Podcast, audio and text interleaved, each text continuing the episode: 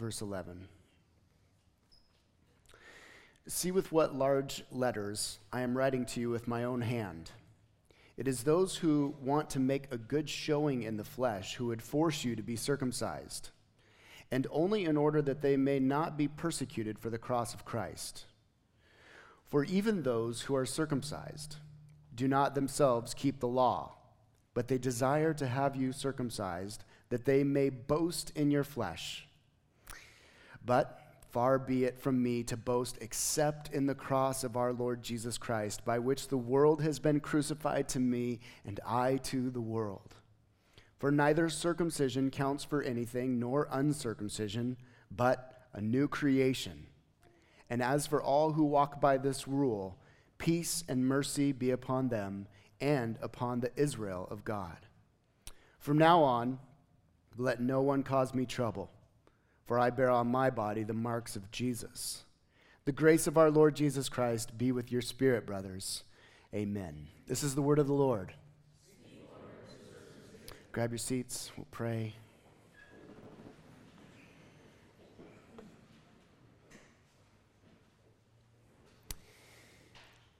Father, we humble our hearts before you this morning now, and we invite you, Holy Spirit, to be our teacher. As always, Lord, the past week can be plaguing us, the things that have come upon us, troubled us, frustrated us, worried us. The future lays ahead of us, outside of our control, creating anxiety and fear. Lord, this morning, would you grant in this place a present sense of your presence and peace? When the saints gather on Sunday mornings across the land and in facilities like this, there is a unique work that occurs in the heavenlies. Angels and demons pull the curtains back and look down upon the church powers and principalities in the air above, looking at us, this motley crew, this is assortment of fools who by faith have been saved through grace, not by any work of our own. And all of creation and all the angels and all the demons and all of God's people, and one day all of the universe, all of existence, will shout your praise and glory and boast in your goodness. May our boast be in you. Our bragging rights, Father, have been given on the merits of Jesus. And so may we shout and proclaim and herald with boldness the joy of Jesus, the forgiveness of Jesus. Bless, Lord, this time in this study in your scriptures. May it be a continued act of worship unto you as we receive from you. In Jesus' name, amen. You know, there's always at least one in every crowd. You know who it is that I'm talking about. They're bold, they're usually oblivious and somewhat ignorant. They always have the best story to be told. The fish that got away was always bigger than the fish you caught. The braggart, the one who boasts. My wife had a friend in high school who I'm pretty sure was the source of every blonde joke, joke that has, has ever been told. And, and I don't want to offend any of the blondes in here. The blondes in Taproot Church are extremely intelligent, but this particular woman, she was not the sharpest knife in the kitchen drawer, if you know what I mean. And one day, in all earnestness, she looks at my wife and she says, Do you think it's possible that God didn't give me brains because I am so beautiful?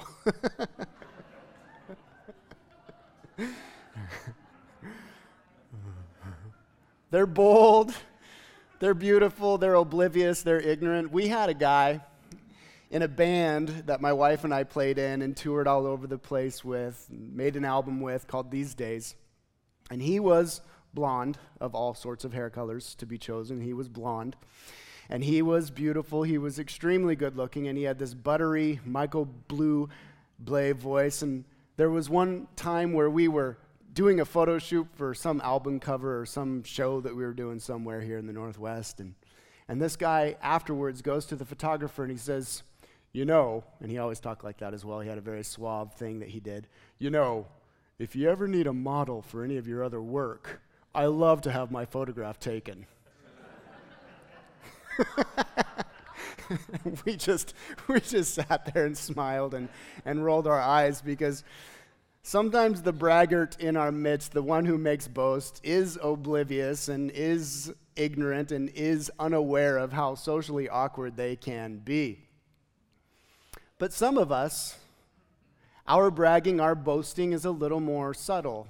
And if you caught my pronoun, I did say us we tend to be boastful as much as the bold and the beautiful and the oblivious and the ignorant.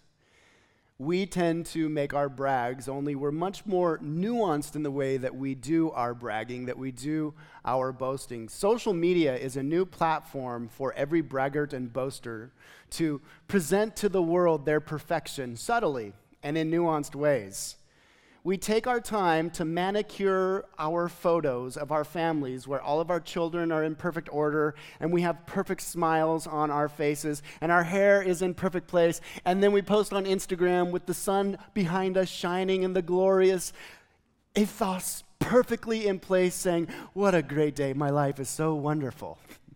Translation My life is perfect and I want to present this to you. I'm better than you. Just once, I would love to see somebody post on Instagram the scene where the mother is going to strangle the kid and her hair is out to here, and you've got dad with his fist in the air screaming at the top of his lungs, saying, This is my life in reality. our boasts, our brags, I think sometimes we are oblivious to them, a bit ignorant of them unaware that we are presenting to the world a facade, a ruse, something that is not exactly true. We have to ask the question this morning why?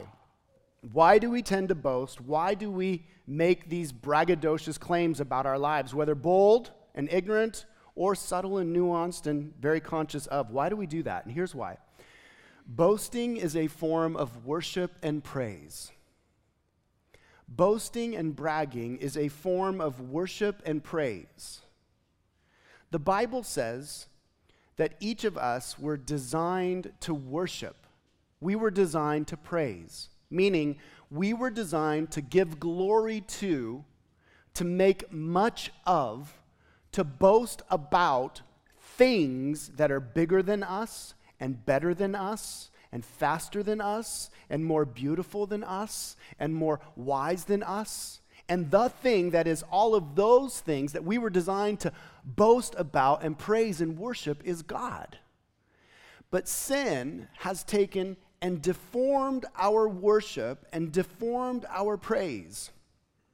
Sin has blinded our eyes to the beauty and perfections of God. Sin has deafened our ears and dulled our hearts to the glory and the grace and the goodness of God Almighty, and turned our boasts and our worship and our praise inwards to where now we worship we praise, we boast about things that are bigger and better, even though they're not bigger and better than God, namely ourselves. And that's how Paul is closing this letter this morning. He has distilled down the glorious gospel, the good news that God, though we are separated from him and have sinned against him, became one with us by sending his son Jesus to live as a perfect human, to do what we could not do in our place as our representative. He died our death, taking our punishment, being separated from the Father so that we would no longer be separated from the Father. He rose from the grave, literally, historically, physically, in a renewed body assuring us that as we place our faith in His life for our life, His death in our place, His resurrection having gone before us, we too now are forgiven and seen by the Father as perfect human beings. And our boast is now in the cross of Jesus. Our bragging, our making much of, our delighting in, our worship is all centered in Jesus Christ. Paul presents to us this morning a pathway to joy, and it comes through biblical boasting. God has given us bragging rights. We are to be bold. We are to be socially awkward. We are to be unaware and ignorant in the best sense of those words, boldly, braggadociously boasting about who God is and what He's done for us. And that is our pathway to joy. That is the purpose for which you and I were born to worship, to praise, and to boast in Jesus. So, this is what we're going to talk about this morning what our boasts reveal about ourselves. Number two, we'll look at why our boasts always end up unbelievable. And we'll close with what biblical boasting is. Let's talk this morning first from our text what our boasts reveal. When we're posting on Instagram our manicured family photos and our perfect haircuts and the sunlight set just right so everything looks so amazing, when we're asking those loaded questions in the midst of our peers, trying to draw from them some sort of praise, not wanting to brag ourselves, but have somebody brag on us, when we're, as we all have, telling the fish story about the one that got away that was, of course, bigger than the one that you caught, when we're doing that, that reveals something about us. And it reveals two things.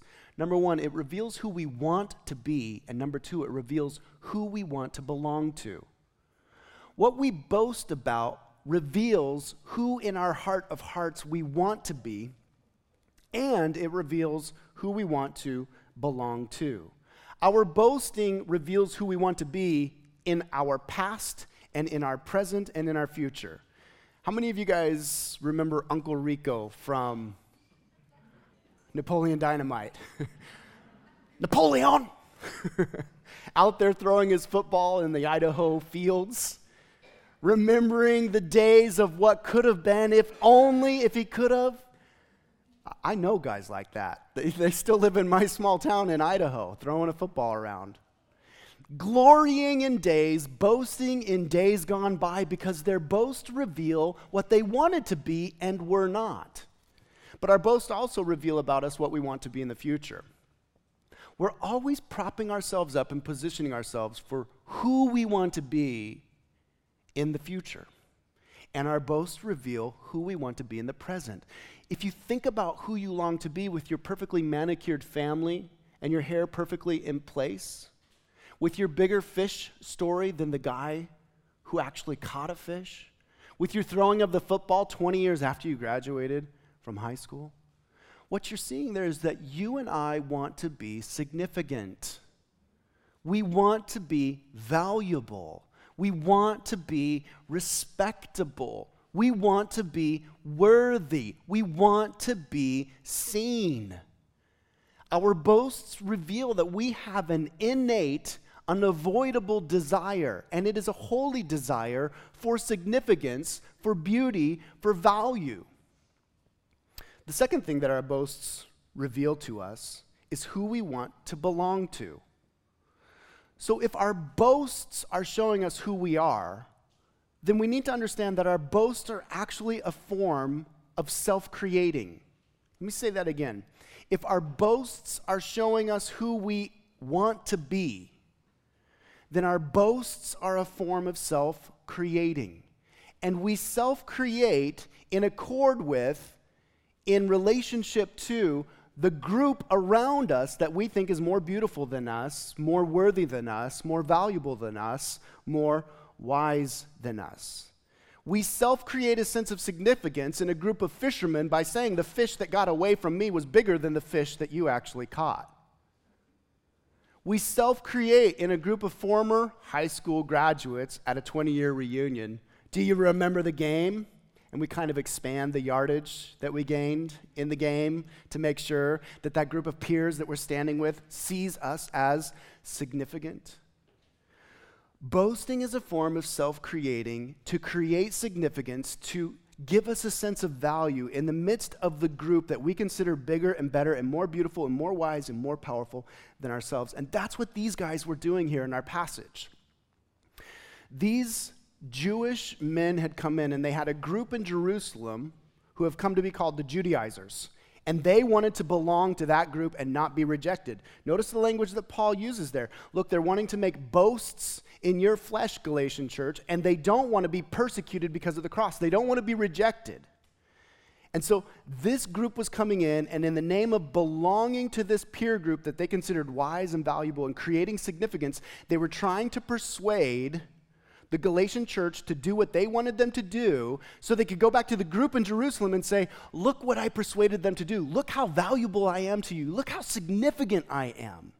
Look at, I'm boasting in what I've been able to persuade the Galatian church to do. I am somebody in the midst of you, this group that I consider valuable and beautiful and wise.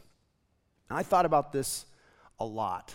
And as I've said many Sundays before, the Bible and Christianity is super weird. It's just super weird. Think about what these guys were boasting in circumcision of other men's stuff. Like, think about how this goes. They think this group in Jerusalem is important, so they're going back, and their boast isn't in the fish that they caught, their boast isn't in the touchdown pass that they threw. Their boast is in this. Guess how many guys in Galatia I got to snip off something from their private parts? What? That is so strange. And what's even stranger is this group in Jerusalem receives their boast and says, Good job. Can we put you on a conference circuit on how to persuade people to cut off parts of their places that nobody wants to think about? How strange is that? Because sin has deformed our boasts, now hear me, we will boast in, seek significance in, find our value in the weirdest places. Now, we may think it's silly that we're talking about circumcision and these Judaizers in Galatia. But let's think about some of the silly places where we make our boasts. I thought through my own life, I'll share with you. I'll trust the Holy Spirit will give you some of your own. Weird places where we make our boasts and groups that we consider significant. For me, I confess, Seattle was the first place where I actually grew fearful walking into a coffee shop. Why?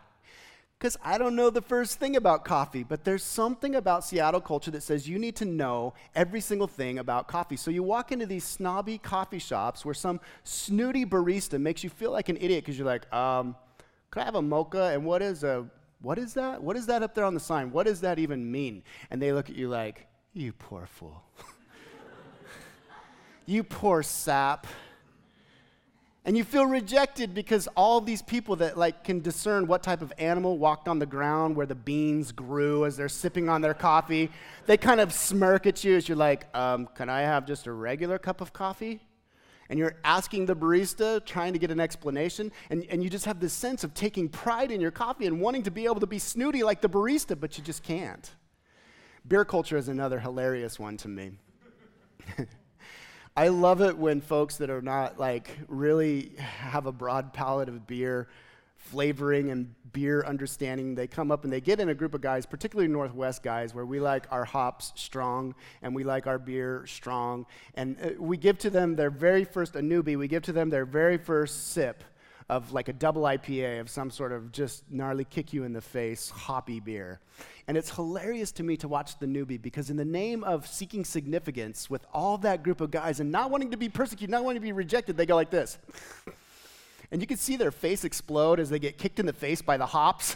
and they swallow it and they kind of go, oh man, that's so good. And you know they're hating life, and you know they're looking at that pint of beer going, oh my gosh, I got to drink all of that. Health and fitness culture. I am going to confess this to you. I can't believe I'm going to confess this to you. A number of days ago, I was literally driving down First Avenue past McDonald's, and I glanced over at the line of people in the fast food takeout drive in of McDonald's, and this thought went through my mind I'm literally a better human being because I'm not in that line. what? that is so weird. Yeah, this morning I had some oatmeal and some paleo eggs, and I'm not in that line. That makes me a better human being than those people in that line. What is that? Boasting in the weirdest things so that I can have a sense of significance with another crowd, with another group that I consider more beautiful, more wise, more powerful. Weird. And on and on and on it goes. The businessman in here is wanting to boast in the midst of his peers about his bottom line, the upward line on the budget. The students in here, you're wanting to be able to boast about the school that you get into or the particular awards that you win as you're in your various fields of study. Some of the ladies in here are wanting to boast about who actually did their hair and what type of line of clothing they're wearing. And some of you guys want to do that too, I found out living in Seattle. we will boast in almost anything so that we can belong and feel significant to whatever group we consider more beautiful and wise than ourselves until God intervenes. Until God intervenes. And I hope that we can all see clearly from this first point that what the world is, is a large cacophony. It is this large chorus of boasts competing with other boasts, trying to present to the world a group of significance, and all of us trying to fit into it until God intervenes.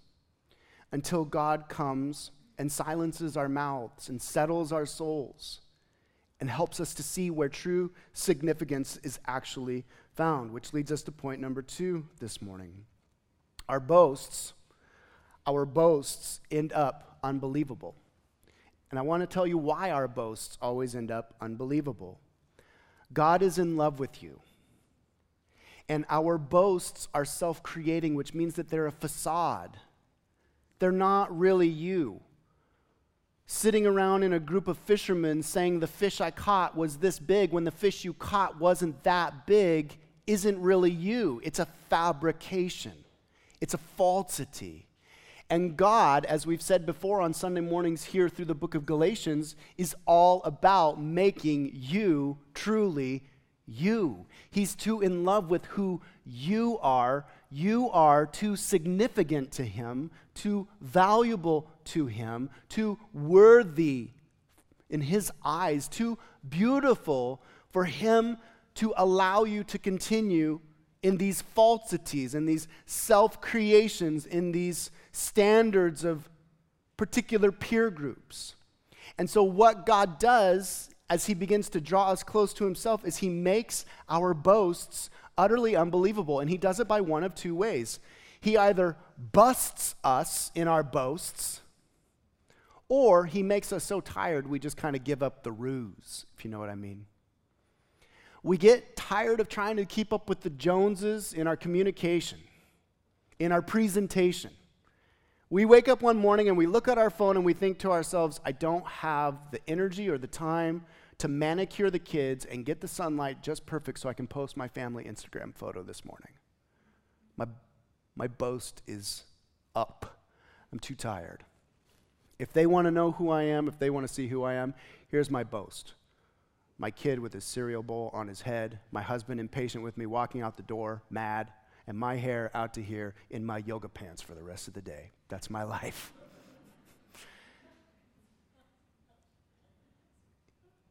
God will bust our boasts because he loves us. Just received an email this past week from a couple who we sent to North Carolina, uh, members of our church, and they are looking to transfer their membership but they've been doing some research on this particular church that they're in, and it turns out that the lead guy at the helm of it claimed to, boasted to, have planted a church somewhere in Canada that went gangbusters and then was sent by that church to the Carolinas to begin his gifted work again. He has a master's of divinity, highly intelligent, greatly gifted, all of these wonderful things on his resume. But as they've been digging into the church, the, some of the pieces have been falling apart. Some of the puzzle pieces don't make any sense. And as they've dug a little bit deeper, they've come to discern and they've discovered that the church plant that this man boasted of actually completely belly flopped, completely belly flopped, and was a false church plant. He was actually, from what I can tell, asked to leave, and the church ended up closing its doors and dying. Uh, upon doing some research on this man's Master of Divinity, he got it from a degree mill, just went and purchased it offline. And I told them, because they were asking, should we confront this? Well, one, you need to know if you have the spiritual energy and emotional energy to tackle something like this, because he has a pattern of this. But if God is busting his boast, it's because he loves him. This man is going to have an opportunity to, to fess up and say, you know what? I've been seeking significance in the church world and I've been lying. And that is the best thing for him. When somebody says, you know what? I don't believe that the fish you caught was that big, that's a good thing.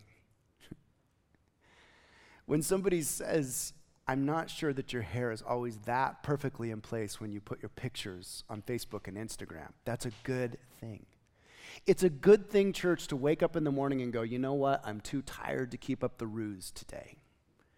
I can't keep up with the Joneses. I want so badly to be in that group, but I'm not going to try to keep up with them today. I'm not going to present to the world something that I'm not because God is making our boasts unbelievable. It's a good prayer for us to actually pray God, set me free from these falsities, from this self creation. And then finally, this morning, let's lay out biblical boasting and exactly what it is.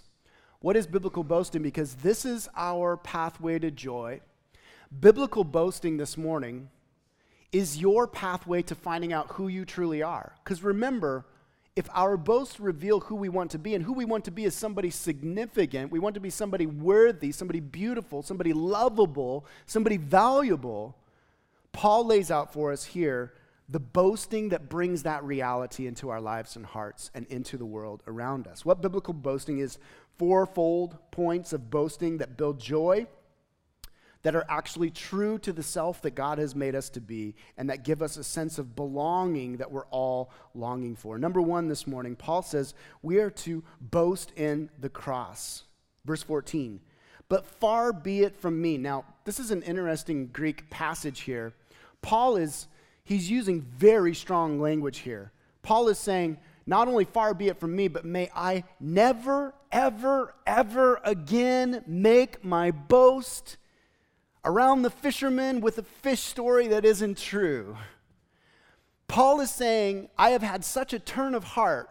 My sense of significance and value and worth and belonging runs so deep in Jesus. May I never seek to self create again in that group that I consider more beautiful than myself because I have this most beautiful God, this most worthy, powerful God who says to me, I am with you and I love you and I consider you significant. And the proof is the cross. Some big words for us this morning, especially for you theological nerds. The Christian life is a cruciform life, not a society formed life. The Christian life is a cruciformed life, formed by the cross life, not a society formed life. What exactly does cruciformity mean? Prior to Jesus and prior to the cross, our significance and our worth and our self creating was formed by what society's standards say are significant and valuable and worthy.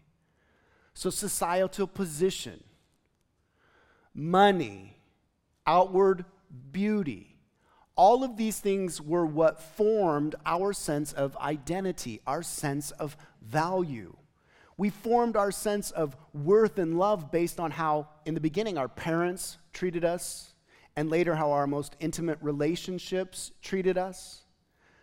Paul says here, now, post cross, as a Christian, my life, my significance, my sense of identity is no longer formed by even my parents, even my closest relationships, my husband, my wife, my best of friends.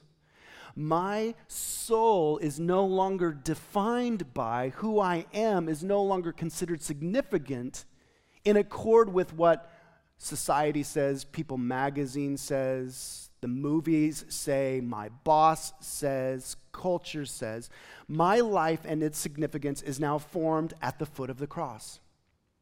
At the foot of the cross, you, soul, you, significant individual, you, beautiful and beloved human, you can sit at the foot of the cross and have your heart formed, saying, I am so utterly significant that the God of the universe would do this for me to have me. There's nothing more freeing than that. And I want to boast of that. I want to boast and brag about my position in the heavenlies with the God of the universe. Because here at the foot of the cross, I am made beautiful. I am made perfect. And this is now what forms my life. I am cruciformed. The cross for the Christian is enough. And much of the pain that you and I experience on a day in, day out basis, the pain of loss, or the pain of anxiety, or the pain of what we experience as shame, those are all symptoms of having yet to more deeply develop a cruciformed life that says the cross is enough. If I lose my reputation in the world, my reputation with God is secure if I lose my position in the world, the respect of my peers, if I don't get into that certain circle that I thought was so important, if I don't get there, it's okay. The cross is enough for me. My life, my peace, my joy, my success, my dreams, they are all formed by, motivated in, and acted out through and from the foot of the cross. And I make my boast in the cross. When I say I'm proud of, when I'm bragging about, when I say, This is who I am in the midst of any circle, any society in this world, I'm able to say, The cross is my boast.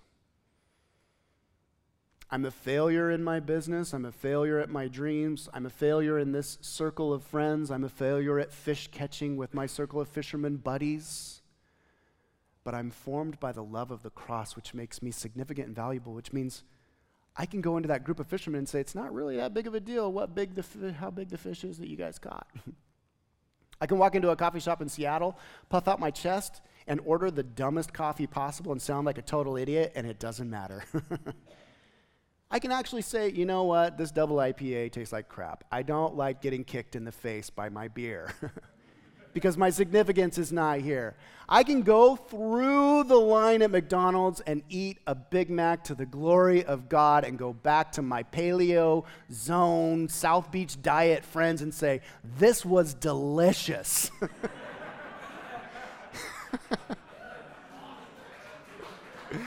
oh, this is not, don't clap for this. Don't clap for this. Don't do that. Number two, we got to get out of here. We make our boast in the crucified world. In the crucified world, what does that mean? That means that the standards of the world set on us, it means it's dead to us. It, it's as if it's in the grave to us. The standards that society and our peers and significant peer groups around us say are important, it's as if it is dead to us. Ben Witherington, New Testament scholar, one of the best commentaries I've been working on through the book of Galatians, says Paul is saying, his conversion to a belief in a crucified Messiah entailed an enormous transvaluation of values and an adoption of a new paradigm of what God was really doing in the world, how he was doing it, and therefore what the believer's life meant. Remember everything we've talked about from the Gospel of Mark all the way to today? Upside down kingdom, little babies and toddlers are the best servants, marginalized and minuscule people are those who are mighty in the Lord. In the fourth and fifth centuries, I've been studying church history a bit, lately in a, a bit lately in a book I've been reading. The church had become very affluent, much like the church today. Constantine had made Christianity the national religion. So the church went from being persecuted and marginalized to being accepted in culture. She became very rich and very powerful by the fourth and fifth centuries. And in a reaction to the affluence and the comfort of the church, there was a movement of Christians who literally left the cities, left the world, and moved out into the deserts. Their writings have come to be called the Desert Father writings. One particular woman named Syncletica. She was born in Constantinople. She was born into an affluent family. She was pledged to be married to a very affluent citizen of Constantinople, a Christian man and she had everything set up for her by the standards of the world money, position, security, respect, place, everything that we long for, this Syncletica was going to be given.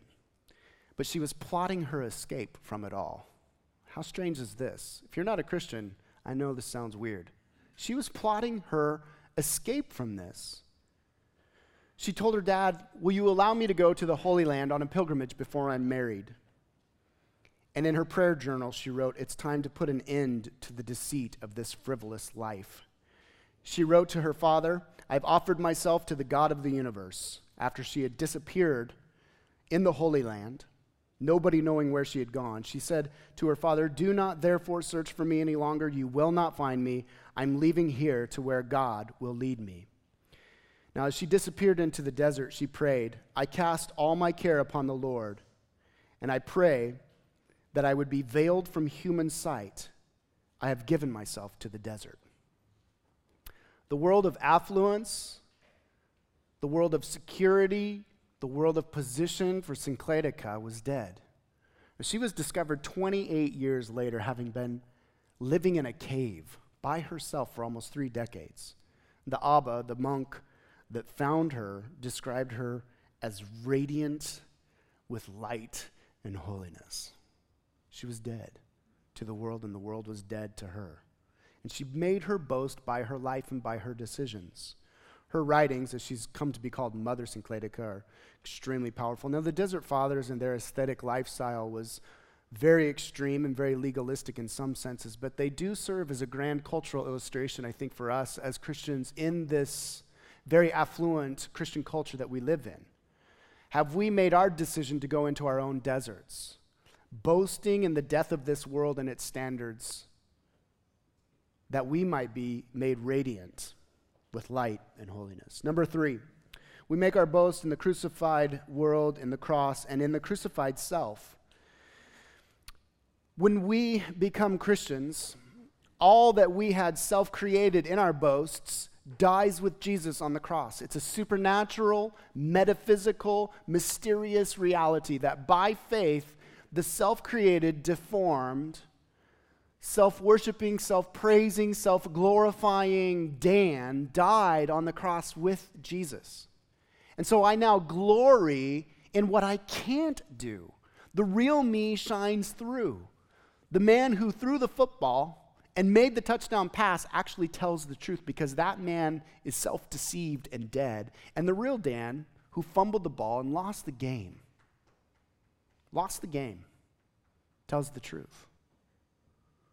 And I glory in, we now boast in our weaknesses. We now boast in our inabilities, in our incompetencies, because they make much of what Jesus does through us.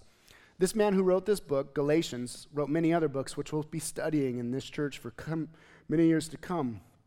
Paul said it this way in 2 Corinthians chapter 12.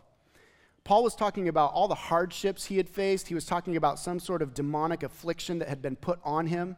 We know from the book of Galatians and other passages that Paul probably had some sort of eye sickness.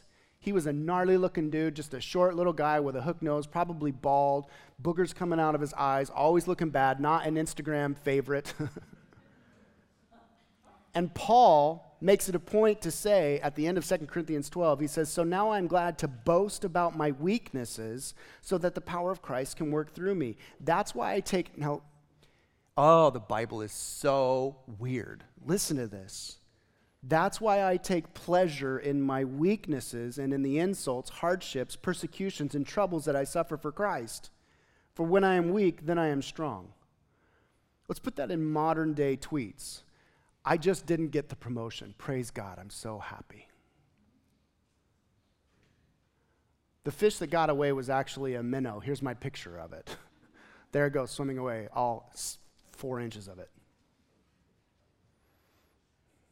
Here I am in the morning with bags hanging off of my eyes, my hair out to here, my kid with a cereal bowl and milk pouring down his head. And I, I glory in this. I boast in this because you want to know why?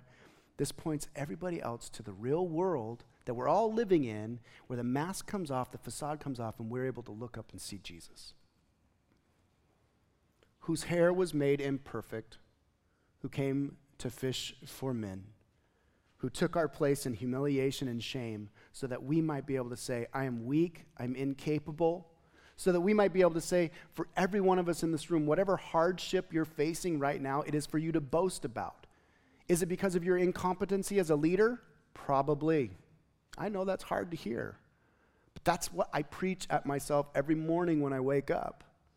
My incompetencies, my inabilities, my insecurities, my ugliness, my, my sheer weakness, I glory in it and I boast in it because it makes me able to say, the cross is good enough, the world is dead to me, and God will be made much of through this. And that's truly who I am. And there's sweet freedom in that, there's sweet joy in that. And then finally, we are to boast in the new creation. Paul says there in verse 15. For neither circumcision counts for anything, nor uncircumcision, nor how good your hair looks, nor what type of clothes you wear, nor where you live, nor what kind of car you drive, nor how big the fish was, nor whether you caught the football, dropped the football, fumbled the football, nor whether you got the position, didn't get the position. None of that matters, Paul says, but a new creation. Again, the Greek here is it's ambiguous in one sense. Some translations make it sound personal. You are a new creation, true. Other translations make it sound global and universal. You know what matters? A new creation. That's biblically true as well. We now boast in the fact that all of this self creating that humanity has been doing, ourselves included, all of this facade is soon and very soon to be ripped off.